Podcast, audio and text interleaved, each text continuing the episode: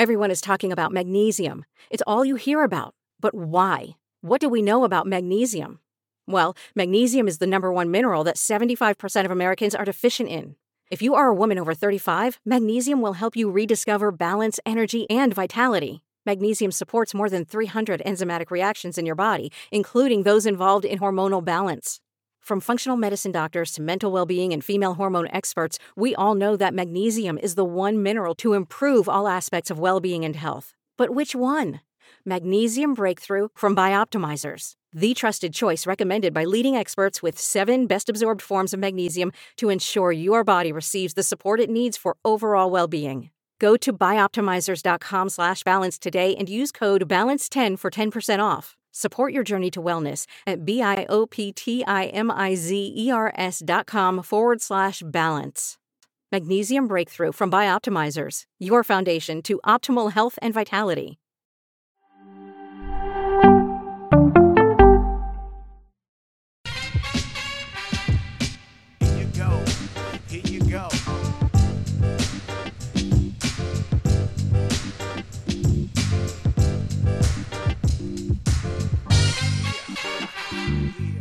Football only. That's the nothing personal phrase of the day. Football only. Today is Friday, December second, twenty twenty-two. Happy birthday, Glenn. How's everyone doing today? Hopping into the weekend. Was up at four a.m. on the treadmill thinking about today's show. Trying to get a quick run in. Thinking about how to deal with the segment that's leading the show today about Deshaun Watson, when I didn't want to give him any more attention, any more oxygen. I wanted to be done, but I knew in the back of my mind that when his suspension was over, we were going to have to at least mention it. But I certainly didn't think it would be a lead of the show, because I thought that with all of the time that he was suspended, which was eleven games or twelve weeks of the season because of the bye week for the Cleveland Browns, that with all of the time that he would have been prepared by his agent, by his P R people, by the Haslams, by his agent, by his family, maybe even by his current masseuse, that he would have been prepared for the onslaught of media that was going to be with him, given that A, he's coming back and playing football for the first time in what feels like two years, and B, his first game is in Houston, the team where he demanded to be traded, got himself traded, and then signed. On top of that, it's where all of this stuff happened, or at least a majority of these massages happened. I mean, what kind of plan did Roger Goodell have during the suspension hearing and the arbitration to figure out Deshaun Watson and what his punishment would be? They knew the schedule. Why didn't they come up with twelve games? Why have his first game in Houston when you're the N F L and you're trying to quash this? The season's going. We're heading toward the playoffs, getting to the greatest part of the N F L schedule. We're flexing games. The Dolphins are on national T V now. Everyone's excited about the Super Bowl. And now we have to have an entire news cycle about Deshaun Watson. So they made that mistake, and it was immovable. Once the agreement was for eleven games, you knew he was coming back this week against Houston. Next, everybody knows that when he's back, it doesn't mean when he's back in the complex. It doesn't mean when he's back to practice. It doesn't mean when he's getting on an airplane to fly to Houston. It doesn't mean anything other than right now, as they do the normal media, Deshaun Watson is going to have to talk. The first time the players were available this week to talk and Deshaun Watson was supposed to be available, guess what? Nada. Declined to talk. Not made available to the media. Why is that? He wasn't ready? He didn't have enough months, enough days to prepare? Couldn't get his talking points in order? Didn't want to finish consulting with all of the great media masterminds that he surrounds himself with? All right, let's wait another day. And another day we do. Deshaun Watson sits with the media yesterday, and he starts off by saying, I understand that you guys have a lot of questions, but with my legal team and my clinical team, there's only football questions I can really address at this time. O M G. He's hiding behind the clinical team of the therapists who he was supposed to see under the league-mandated suspension. He's hiding behind the legal team because of the pending civil suits against him to say, hey, I'm like teams when there's anything going on with our, with your players and you're asked a question and you hear the same quote every time. We will have no further comment during the pendency of the legal proceedings. Yeah. I've said that too, but that's a bunch of horse hockey. We could have had comments. We could say things like, hey, if this is true, then we do not tolerate it. We are disappointed that our player was even put in the position to be the subject of this investigation. We are hopeful that our player will represent the values and ideals that we hold dear to our hearts as an organization, and we will have zero tolerance for anybody on and off the field who violates those principles. There's a ton of things we could say, but we hide. No comment. There's a pending legal proceeding. Deshaun Watson, you don't have that right. You do not have the right. Be better, and you can be better because there's a lot of people who could have helped you with what you could have said. Instead of saying, my legal team and my clinical team, I can only answer football questions, football only. Did he stop? No, because someone asked him a follow-up question and said, hey, speaking of clinical and all the counseling you're getting, just a quick question. Have you learned anything from your league-mandated counseling? And do you know what this buffoon said? That's more in that phase of clinical and legal stuff, he said. I've been advised to stay away from that and keep that personal. I'm focusing on football. That's my main focus is football. Was that a surprise question? What have you learned? What is your view? Are you happy to be back? Do you have anything to say to the women? Let me give you some suggestions here, Deshaun, because it's going to come up again and again and again until you answer. The media and the fans should not let you off the hook. So you're going to play your game against Houston, the worst team in the league. God forbid you lose, but let's doesn't matter. You win, you lose, who cares? You're the quarterback, you're going to meet the media. How'd you feel out there? He's going to say, it felt so good to be out there competing with my teammates, just helping my team get a victory. That's if they win. Just being there and getting my feet wet. Not the result we wanted, but the more time we're together, I am so confident about the talent on this team going forward. That's if they lose. All right, that's very nice, Deshaun. Follow-up question. How do you feel about your suspension? And when you agreed to counseling, what have you learned during counseling? Ready, set, speak. Well, thank you for asking. I appreciate the opportunity to tell you exactly what I've learned. I've learned that behavior matters, that actions have consequences. And that when I think something is happening, it may not be true. So what I'm learning is to clarify my thoughts, to speak my hypotheses, and then confirm them. I still know that I did not harm any woman or do anything that wasn't consensual. You got to say that. The lawyers will make you. However, I know going forward that I'm not going to put myself in a position where anyone can even question the possibility of anything being not consensual.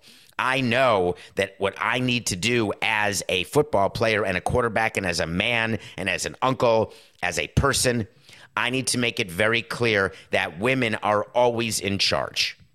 Period.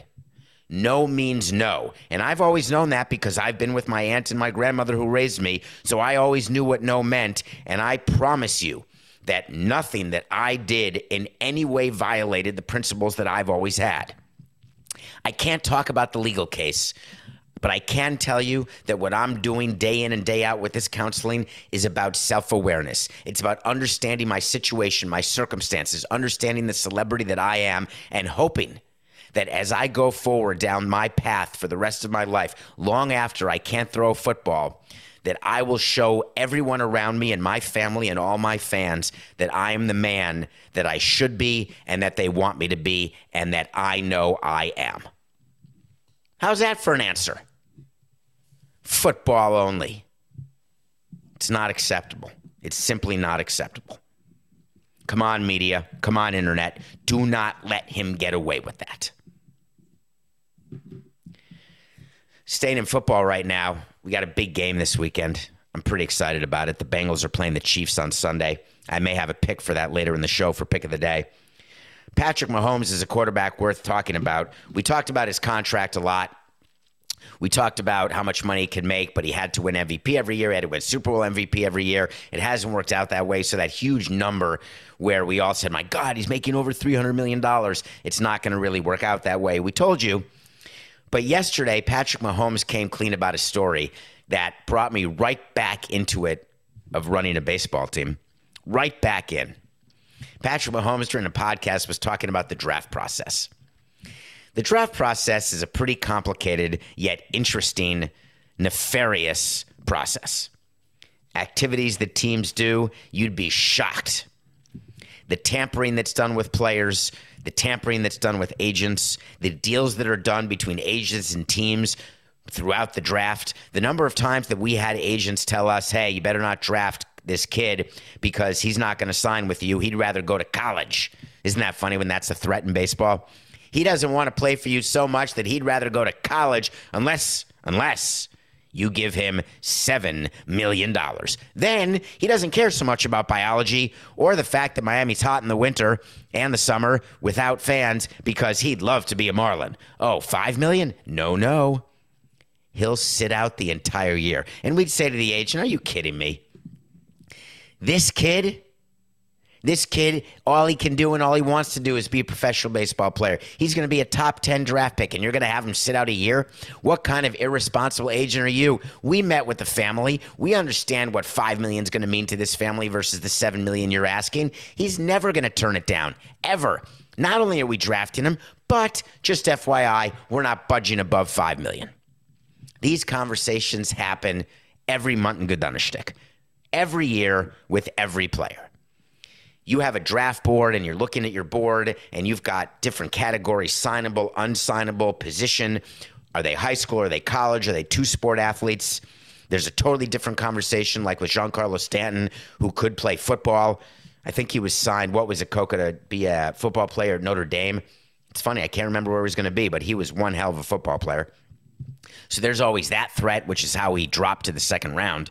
But we knew we wanted to play baseball way safer and chance to make way more money, like three hundred twenty-five million dollars over thirteen years. Right, G? We never believed that you weren't going to play baseball. But this sort of back and forth goes on and on and on. The other thing that you do when you're drafting players is you meet the coaches, you meet the family, you talk to the friends, you do as much homework as you can, but you also talk to the player. And when you're talking to the player, in baseball, you've known that player for years. Scouts have been following that player since he was a freshman in high school for the American players and since they were twelve years old for the international players. So you've watched them. You've seen how they are as teammates. You've seen where they are with their families, where they are with their work ethic, because baseball is all about projecting. You are projecting what a kid is going to be as an adult in their late twenties when, in theory, most baseball players hit their prime. Like twenty-seven to twenty-nine is prime for baseball players, but you're drafting them when they're eighteen, sometimes sixteen. So projection is a huge thing.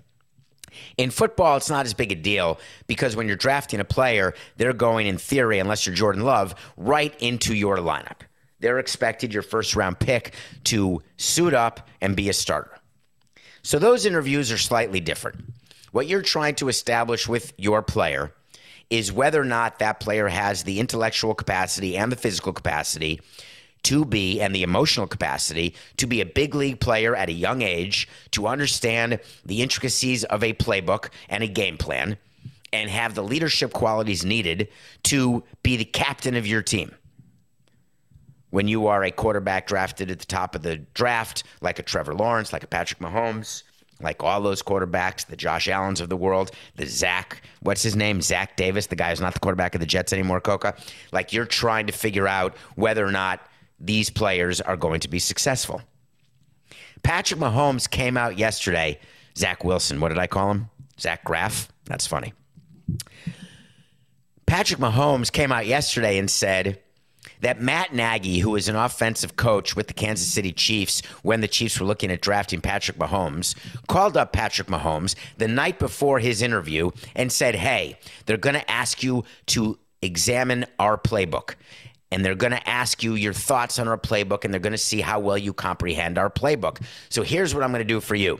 I'm going to give you our playbook. You're going to spend all night studying it. You're going to walk into that interview, and you're going to knock their socks off with how easy it was for you to understand and then apply the playbook. So Mahomes gets it, totally against all rules, not actual written rules of, of tampering and how to deal with your draft, but all rules with the front office. Can you imagine if you had a rogue scout?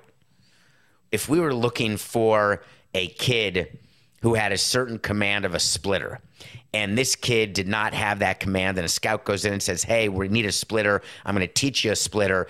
And then when you're spoken to by your scouting director, tell the scouting director that you've had that splitter forever, that you didn't just learn it yesterday, but you understand the grip, and you understand how to throw it, and you throw it effectively for strikes. And the reason you haven't used it in games is that you didn't want to give any opponents or any other teams a previous look of your pitch. You wanted to save it for the minor league, save it for when you're a professional. Or a baseball player is told, hey, they're going to interview your friends. Just talk to your friends. Tell them you don't sit around smoking dope all the time. Tell them that you don't miss classes. And by the way, we've spoken to your teachers and we've had your grades changed because we really don't want our scouting director to see that you're getting C's. So we're taking care of all of that. Is that unethical? If I knew that my scouts were doing that to players, would I be upset? Hell no. I know they're doing that. I don't care. I didn't care. When you're running a team, you want the best players who have the best chance to play for you the fastest and to help you win as many games as possible. I don't care about grades. I don't care about graduating high school. I don't care about graduating college. I don't care about what happens when you're out of baseball. I didn't care about any of it. I want to make sure that you're not in violation, that you're not doing steroids, that you're not doing other drugs. Didn't get that right all the time. And that you've got the maturity to play a full minor league season at a very young age and be on your own and not screw it up. In football, it's the same. You think Andy Reid was despondent that Matt Nagy went behind his back to give Patrick Mahomes the playbook? Better question. Do you think that if Patrick Mahomes did not have such command of the playbook that the Chiefs wouldn't have drafted him? Of course they would have. When you have your eye on a player, you do any sort of confirmation bias that enables you to make the decision rationally that you know you want to make. Confirmation bias is when you do something, you say something that is totally meaningless, but it convinces your brain that your original hypothesis is correct. That's what confirmation bias is. So if you know you want Mahomes and Mahomes comes in and knows the playbook, you say, hell yeah, I told you he was our guy. We got him nailed. We're taking him. If Mahomes had come in and stumbled, not knowing what a post pattern was, not understanding what it is to go through the two four hole, or whatever the case may be, you would then say, look at that pedigree. He's got a father who is a professional athlete. We love the way that he can both move in and out of the pocket and his ability to manufacture throws from different arm angles. We're going to teach him the playbook. We'll put an earpiece in his ear. We'll make it simple. We'll put it on his wrist. We'll have four plays total. We'll have an offensive lineman or an offensive captain who'll be whispering in his ear while the play's happening. We'll figure something out if the guy's dumb as nails, but we want Patrick Mahomes. And his interview nailed it. It's completely absurd if you think about it. But it, everyone thought like, wow, that's sort of a big deal that Mahomes admitted to that. Not a big deal. Andy Reid was aware what Matt Nagy was doing. The G M of the Chiefs was aware what Matt Nagy was doing. You think Matt Nagy was like this rogue coach? Oh, I'm going to do something totally against the rules. Forget my career. It doesn't matter. I don't care if I'm a head coach or not because I'm going to do something for this kid that no one knows about. Shh. It'll be our secret. There are no secrets in sports when it comes to the draft, when it comes to free agents, when it comes to your team and your players. when you are the G M or the president or the head coach or the manager, you have your hand on everything. You're aware of everything, because when something doesn't seem right, it isn't right.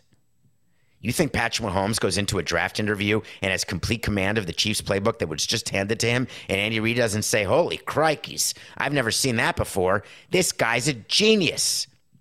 Come on. Give Andy Reid more credit than that.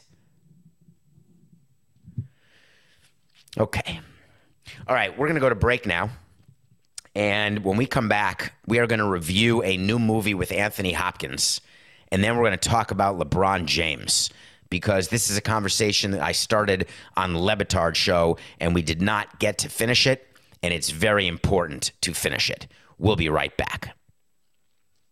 This podcast is sponsored by Ramp. Are you the decision maker in your company? Consider this. For the first time in decades, there's a better option for a corporate card and spend management platform. Meet Ramp, the only corporate card and spend management system designed to help you spend less money so you can make more. Most corporate credit cards offer points as incentives, but those points amount to less than their worth in real cash value. Ramp's business cards offer you cash back, real money in your pocket. Plus, you control who spends what with each vendor. And Ramp software collects and verifies receipts automatically, which means you'll stop wasteful spending and close your books in hours instead of days. Businesses that use Ramp add up to five percent to their bottom line the first year.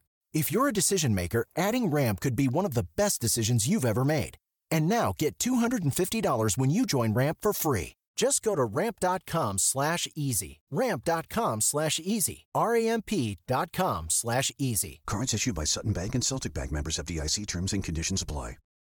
It's happening daily. We're being conned by the institutions we used to trust. The mainstream media is distracting us with meaningless headlines instead of focusing on the harsh realities facing American families. Time is short before something big happens, and that's why so many folks are preparing. They're becoming self-reliant by investing in emergency food storage from My Patriot Supply. Go to my patriot supply dot com and secure four-week emergency food kits for each member of your family. Each kit contains tasty breakfasts, lunches, and dinners, averaging over two thousand calories per day. Save fifty dollars on each four-week food kit you purchase. Plus, get free shipping on Ready Hour four-week emergency food kits. You're not ready if it's not Ready Hour foods. At My Patriot Supply, you can also get solar power generators, water filtration units, heirloom seeds, and survival gear.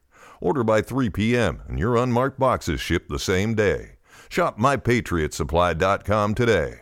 my patriot supply dot com. Welcome back to Nothing Personal. It's David Sampson. How are you? Today is Friday, December second. We are taking Thanksgiving on Monday, so there will be no show Monday, but we will be back Tuesday. We worked all week of Thanksgiving, and now we're taking a long weekend. Plenty to discuss over the weekend. We'll get to it on Tuesday, I promise. So we're back Tuesday, December sixth. Don't worry, I've got picks for you all to get you through Friday, Saturday, Sunday, Monday. I watched a movie yesterday that is an early access movie. Early access is when I go on Amazon and I give Bezos nineteen dollars and ninety-nine cents, or I go on Apple and I give Tim and Steve twenty bucks or something. This is a movie about a kid in a family where the father is played by Jeremy Strong from Succession, the mother is played by Anne Hathaway, the grandfather is played by Anthony Hopkins. That's the strength of this cast. But the movie is really about a white boy who is friends with a black boy, and how that friendship is tested because the white boy is growing up and needs to change schools because his parents want him to do better and be better, and he ends up at a school with a bunch of racist white boys. So he has to deny that he, the fact that he has a black friend. The black friend has, you know, like central casting, ridiculous sort of trope, but lives with his grandmother, fought, being sought out by the state, and possible foster care. And then Anthony Hopkins, as the Jewish grandfather, sits with this boy, and the boy tells him that he didn't stick up for his friend when his schoolmates were using racial slurs. And Anthony Hopkins said, as the Jewish grandfather, listen, that's not what we do as Jews. We understand what it means to be persecuted. We understand what it means to be discriminated against. And above all, we are mensches. A mensch is someone who does the right thing as often as possible, because we all have a choice. How many times do you know what the right thing is and you don't do it? That doesn't mean you're not a mensch. It means you're not a perfect mensch. I've never met a perfect mensch. I'd like to think I'm a mensch, but I am sure as hell not perfect. Plenty of things I've done wrong in my life. But the lesson from the grandfather to the grandson about the relationship between black people and Jews, which I've spent hours talking about, both with Jews and black people, talking about shared experiences, talking about ways that we react to discrimination, ways that we react to feeling as though we are not a part of something. This movie, while it is a decent movie, the exchange between Anthony Hopkins and his grandson, played amazingly by a child actor whose name escapes me, is worth the price of admission. So important, given what's going on in the world, which we talk about every year, for crying out loud, literally. We're still talking about it, with just last night, Kanye West again being suspended by Elon Musk, which is amazing because Musk would never suspend anyone. Can you imagine what you have to do to be suspended by Musk now? But Kanye West went off the rails. That, that ain't mental illness, folks. That is just straight anti-Semitism. That is straight racism. That is straight crazy. Straight prejudice. I hope Kanye's done. How many of you are still willing to wear your Kanye sneakers? Anybody? If you're still willing to wear those after last night, I don't think you need to listen to the show anymore, because that's absurd. Look down at your feet. You want him representing your toes? Armageddon time. Watch it. Listen to it. Learn from it. It's worth it, I promise. So this relationship that I was talking about between blacks and Jews is something that we talked about in my Hebrew school growing up. We talked about in my regular school, Horace Mann. It was something that has come up in my adult life.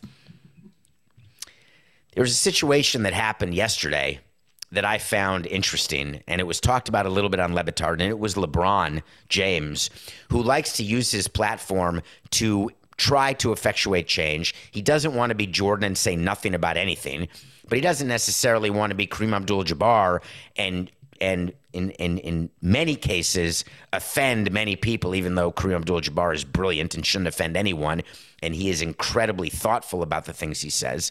But LeBron has begun to talk more about different things. He's asked more about different things. He took the podium the other day, and he said, by the way, how come you all ask me questions about Kyrie Irving, but none of you ask me questions about Jerry Jones? Why is that? Because he's white? Listen to yesterday's show with our view of Jerry Jones, both on this show and on Le Batard. First of all, Coca, side note. How do people get so confused on Twitter?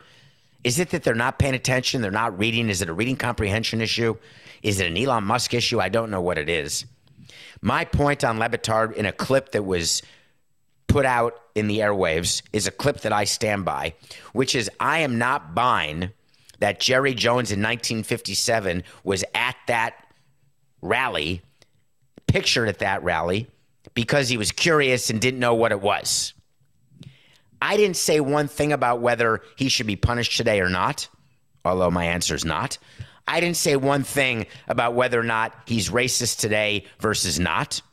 I didn't say one thing about people can't change from when they're fourteen to when they're seventy. I was talking about at that moment, he was not curious. He knew exactly what was going on. Argue with me on that point, but don't bring up how could you not give a guy a break when he's fourteen?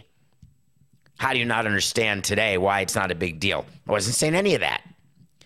LeBron James wants you to believe that it's a far bigger deal and that this rises to the level of making him sell the team, rises to the level of him being racist now, or does it just rise to the level that it should be getting more attention? Well, are you kidding me? There were like five million articles about this. And him blaming the media for not bringing enough attention to the Jerry Jones situation made me smile, because it's the media who brought attention to the Jerry Jones situation in an article in the Washington Post. They're the media. Hello? And by the way, LeBron, have you ever seen Steve Kerr, the coach for the Warriors? Greg Popovich, the coach for the Spurs? When they've got something to say, they don't wait for a question from the press. They start talking about what they want to talk about. If you have something to say about Jerry Jones, say it. Don't wait for the media to ask you the question. Don't give the media that power. They are there as a conduit to your audience. You've got a platform on Twitter, on Instagram, use it. When you've got a microphone in front of your face, use it to talk about whatever you so choose. But to throw shade at the media because they're not asking you, here's what we're going to do going forward, LeBron. Every single time you meet the media, there's going to be one media member who we're going to dedicate. I'm happy for it to be me if you'd like. And we're going to ask you your view on everything going on in world politics. I want to know about what's going on in Qatar. What's your view of FIFA? Just out of curiosity, how do you feel about Deshaun Watson coming back and playing against the Houston Texans this week? What do you think? Think Chris Paul had sex with Kim Kardashian? Just asking. The other thing I'm curious about is the whole price of oil and gas and peace in the Middle East. I know that Kushner may be asking you to assist him, but what's your view of that? He has a platform of one hundred ninety million people. You think that a press conference after a game is your best way to communicate to people and you're upset when you're not asked about something? Are you kidding me? All you got to do is get on Instagram, my friend, get on Twitter, and you're getting like half the country, although one hundred ninety million is part of the world, I'm sure. But you have a huge, huge following. Talk about whatever you want. Be my guest, but stop blaming the media for not giving enough attention to Jerry Jones or giving too much attention to Kyrie Irving. Kyrie Irving did it to himself. You know that.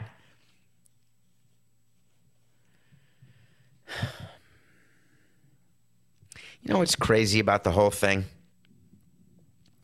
LeBron James spends so much time putting his team together, getting his friends around him, playing with Carmelo Anthony last year, getting Westbrook traded to the Lakers, getting Anthony Davis traded to the Lakers and then signed, figuring out a way to change coaches and get rid of Vogel, bring in Ham, everything that he wanted.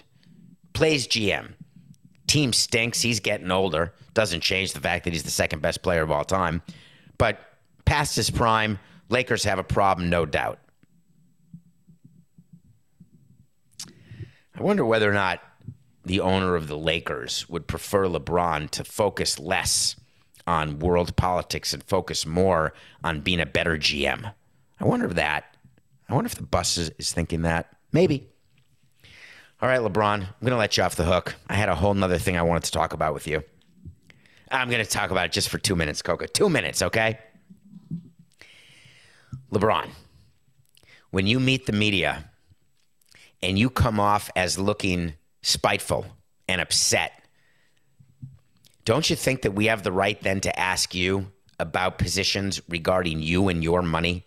Not positions where you have no skin in the game, right? Not talking about World Cup, not talking about things that are happening in the Middle East. But what about China? Do you remember what you did with your platform when Daryl Morey talked about Hong Kong? And remember when China was so upset? They cut the N B A off. What about the business that you do in China? Are you in or out? I'm good. It's business. Do what you want, but wear it. How are you on sweatshops? Good? Not good? Yeah, you're right. Nike doesn't use any of those. Don't you worry. Come on. Just be consistent. Don't, like, pick an issue. You're going to get caught that way. Nothing personal pick of the day. Oh, did we have that nailed? Nailed. We told you Bills minus four was a sucker bet. People were taking the Patriots. They were saying, hey, we can lose by a field goal and still win. I said, this is where you jump on the Bills. The Bills are a different type of team than the Patriots, and the Bills crushed them. Easy winner. We are one thirty-eight and one seventeen. All right, no show Monday. Here come four picks, so pay attention. Number one, tonight we've got Ja Morant over the seventy-sixers. if you're watching the N B A this year, or you're waiting for the football season to end, but you should watch the N B A, there are some players who are simply magical. Williamson is playing great. Watch him play. Fun to watch him play. I still want Ja Morant of the Grizzlies over Zion Williamson of the Pelicans. Luka Doncic of the Mavericks is getting forty-point triple-doubles like I get quarter-pounders. It's just, it's like all the time. The Mavericks are still not winning because they have not figured out a way to surround him with who they need to, but boy, as an individual, is he good. Teams that weren't good for so many years, like the Pacers, like the Kings, like the Wizards, with Porzingis, by the way, the failed Nick and the failed Maverick, leading the Wizards to a good year where they could finally make the playoffs again, which is really good for the owner of the Wizards who's trying to buy the Nationals, by the way. But there's a lot of storylines in the N B A. But one of the top ones is Ja Morant. They are giving five and a half to the Sixers. The Sixers are not an elite team anymore. Take the Grizzlies, give the five and a half. All right, World Cup. World Cup update alert. I watched on T V and on my phone all these games going on at once. Costa Rica trying to figure out, can they advance? Japan can either win their group or get eliminated altogether. Spain, in theory, tanking. Nobody's talking about this, Coco, unless not in my feed. If Spain beats... I'm totally blanking from yesterday. Help me out, Coco. Spain was in red, and they were playing Japan. If Spain beats Japan, they would have to play Croatia in the round of sixteen. If Spain loses to Japan, they get to play Morocco in the round of sixteen.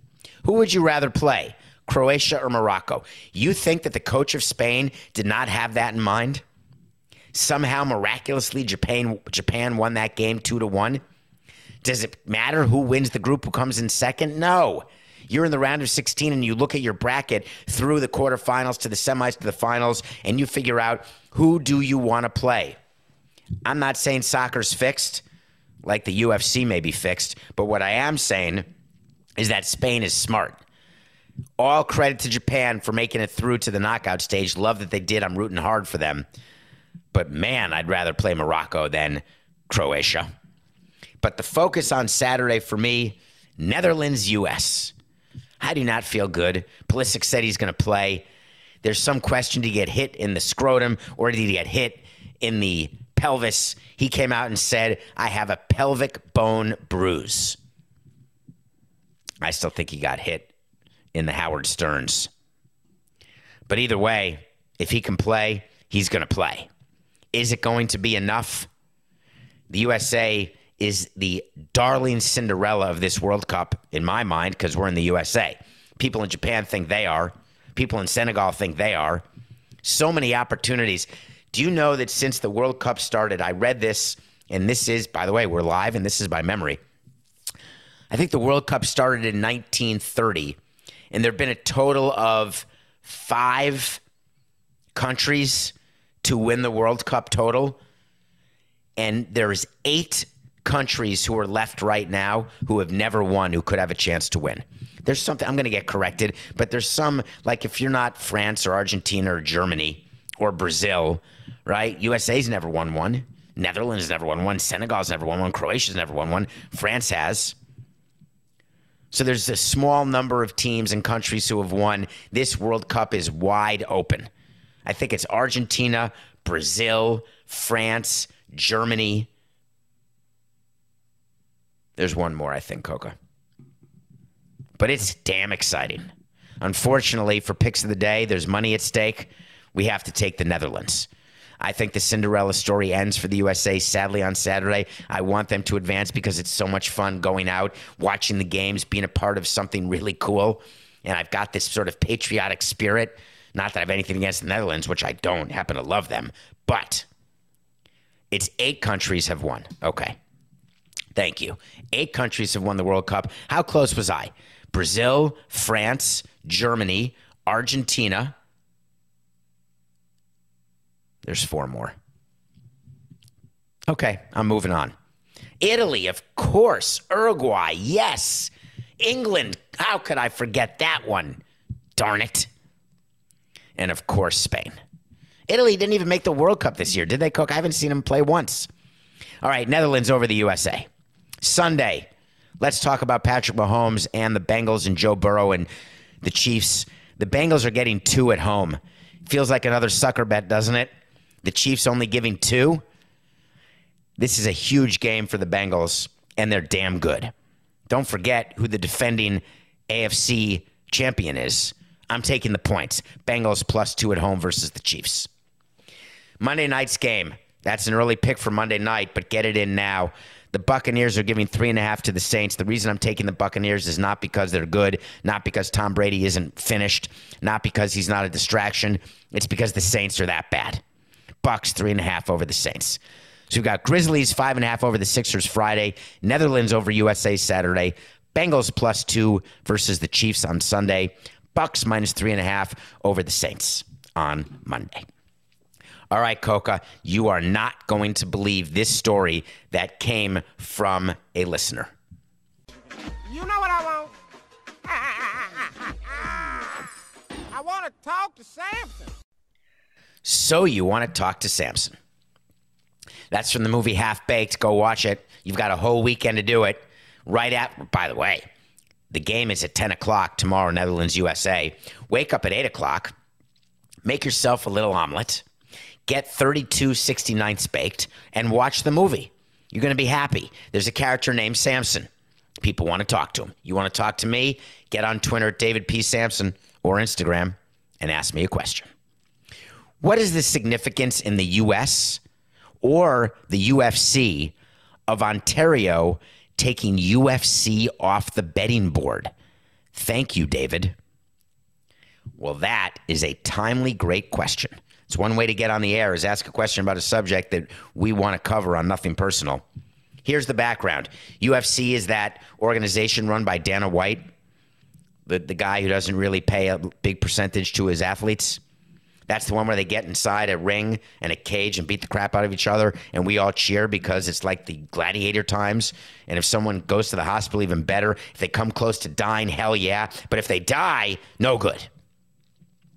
We go breaking news. It's pay-per-view. You're spending sixty bucks to watch these guys do it. Uh-oh. What if it's fixed? There have been whispers for many, many years. There have been athletes where Dana White has given them a clear path to a title, has given them easy, easy matches to get to championship matches. There have been talk that it could be just wrestling. But U F C has been clear from the beginning, that's not us. We are a real sport with real outcomes that are decided in the ring. We do not script outcomes. Why does he want you to believe that he doesn't script outcomes? Because of gambling money. Do you think that U F C gets more money in pay-per-view because people get to gamble on the results of the match, or because they just like the people fighting? Gambling is the driver for so much revenue that I think people do not understand.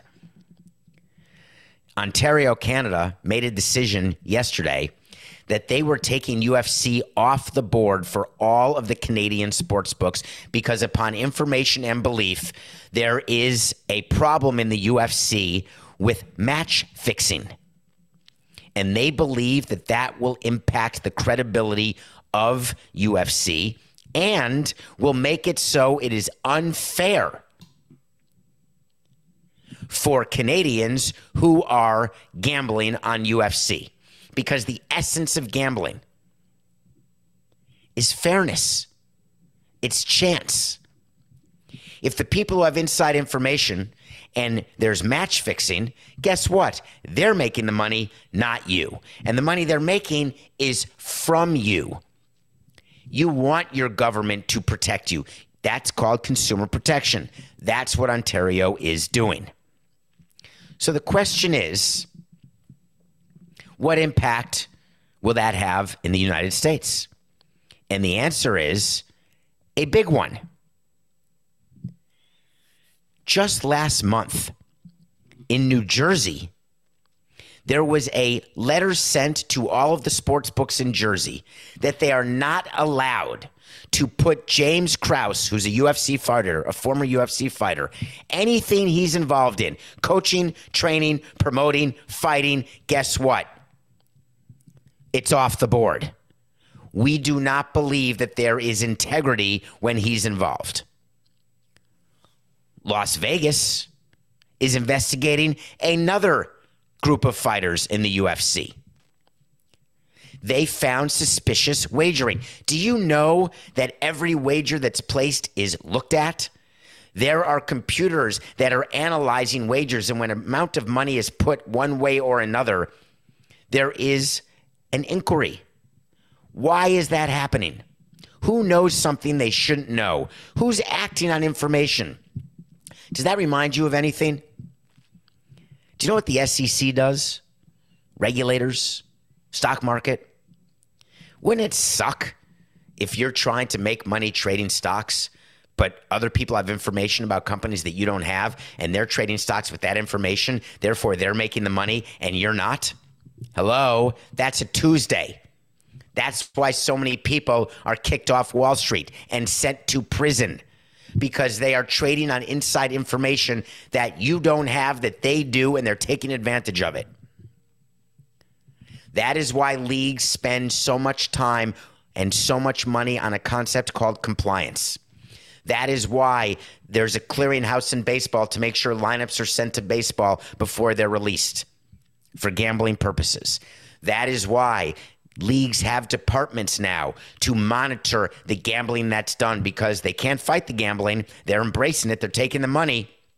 But on-field integrity trumps all, because the minute your fan base believes that they're going to a show and not a competitive match, your asset's worth less. Dana White is paying very careful attention to this, because he's got a golden goose. And if you step on the golden goose and you turn it bronze, guess who's going to suffer the most? Dana White. Guess who doesn't want to suffer? Dana White. Any sort of match fixing that's going on, he was aware of. It's now gone too far. When you've got enough sports authorities in the U S, in Canada, who are looking at what you are doing, who are coming to the conclusion that the product you are offering is without integrity, you better make a change, or you better buy the W W E and just embrace the fact that you have shows at eight o'clock, ticket the shows, and it's all off the board.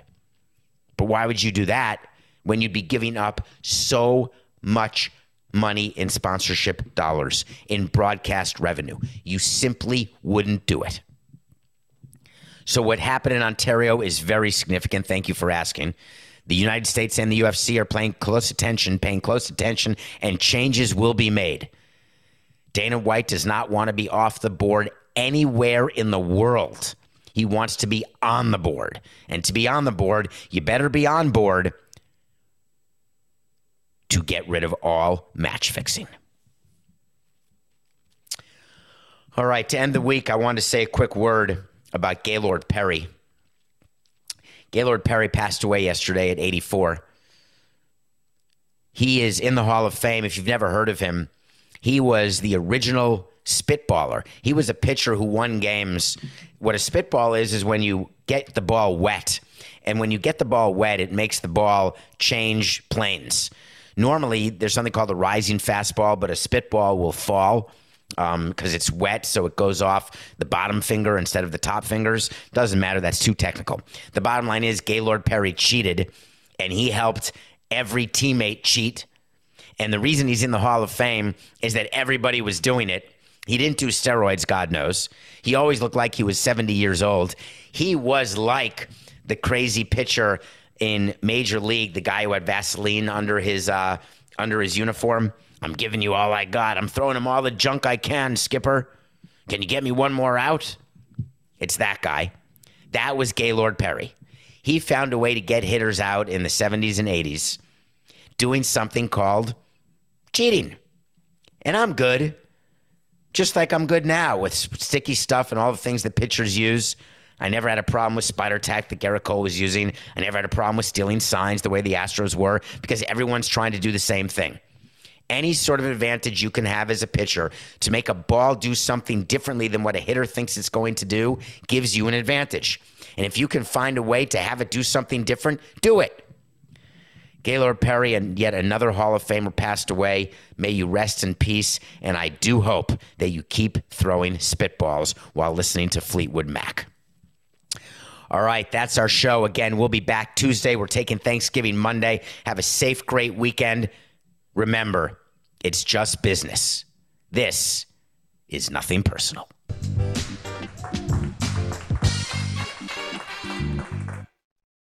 For the ones who work hard to ensure their crew can always go the extra mile, and the ones who get in early so everyone can go home on time, there's Grainger, offering professional-grade supplies backed by product experts so you can quickly and easily find what you need. Plus, you can count on access to a committed team ready to go the extra mile for you. Call, click Grainger dot com, or just stop by. Grainger, for the ones who get it done.